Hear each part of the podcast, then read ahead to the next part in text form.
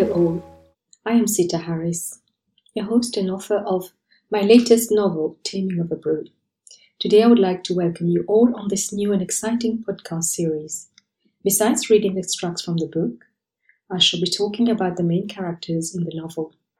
The story of Taming of a Brew is set on the island of Mauritius and is particularly woven around tea, the social and cultural relationships, its history, cultivation, processing, and how it's consumed. It is also a story of guilt, betrayal, and untold secrets, vividly set in the post colonial era in Mauritius. Set against the backdrop of a tea estate, it tells of lives intertwined, of an inheritance against a deep heartbreak, of mystery, religious cults and practices, and women with resilience against societal pressure.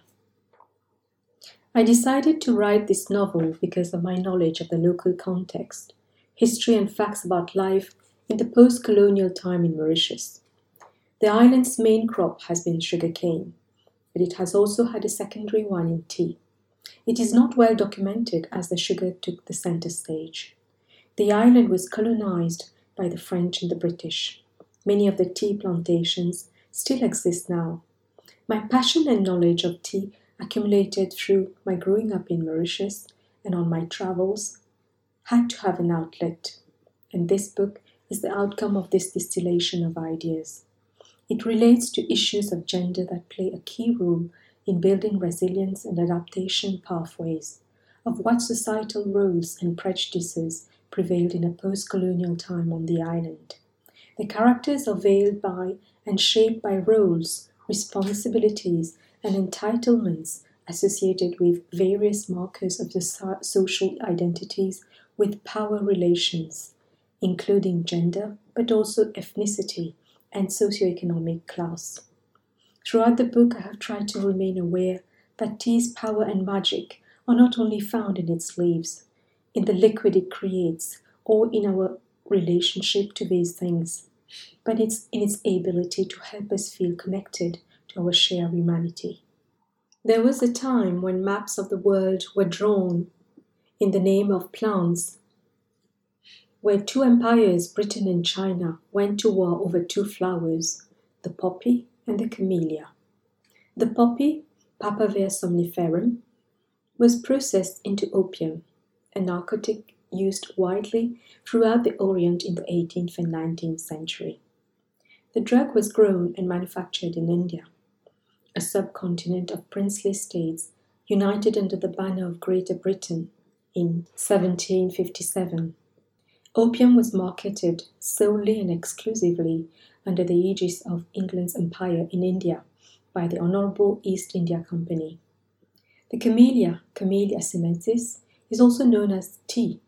The Empire of China had a clear and complete monopoly on tea, as it was the only country to grow pick, process, cook, and in all ways manufacture, wholesale, and export the liquid jade. For nearly 200 years, the East India Company sold opium to China and bought tea with the proceeds. China, in turn, bought opium from the British traders out of India and paid for the drug with the silver profits from tea. All the history of tea is as great as the summation of all the tea consumed, the story of tea, as it is most often told, invariably begins with one of a handful of Genesis myths. These myths are good stories, but more important, they provide significant insight into the cultural importance of tea throughout the world. Today, tea is grown in 45 countries around the world and is the second most commonly drunk beverage after water. It is a 90 billion global market. Until just a few years ago, India was the world's largest producer of tea. Although overtaken by China, it still produces about a billion kilograms, more than 2 billion pounds a year. Tea can generally be classified in six distinct types black, oolong, green, yellow, white, and pu-erh. All come from the same plant. The difference lies in processing.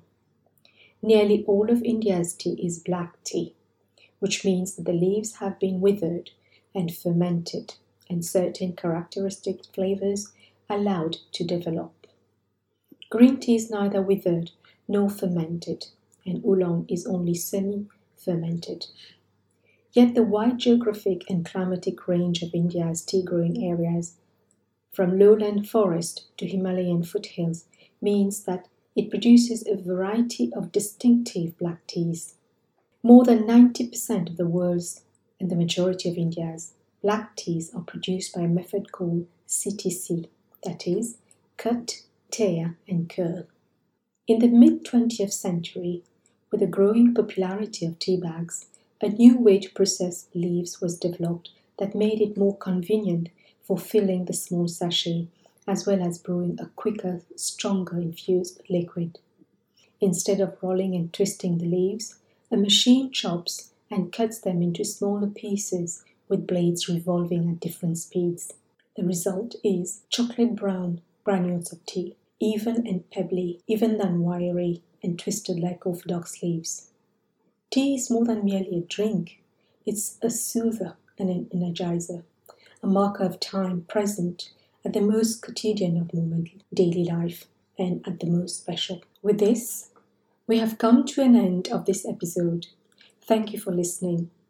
If you have enjoyed this episode and you'd like to support the podcast, please share it with others, post about it on social media, or leave a rating and review. It is very much appreciated. Thank you for listening. Goodbye for now.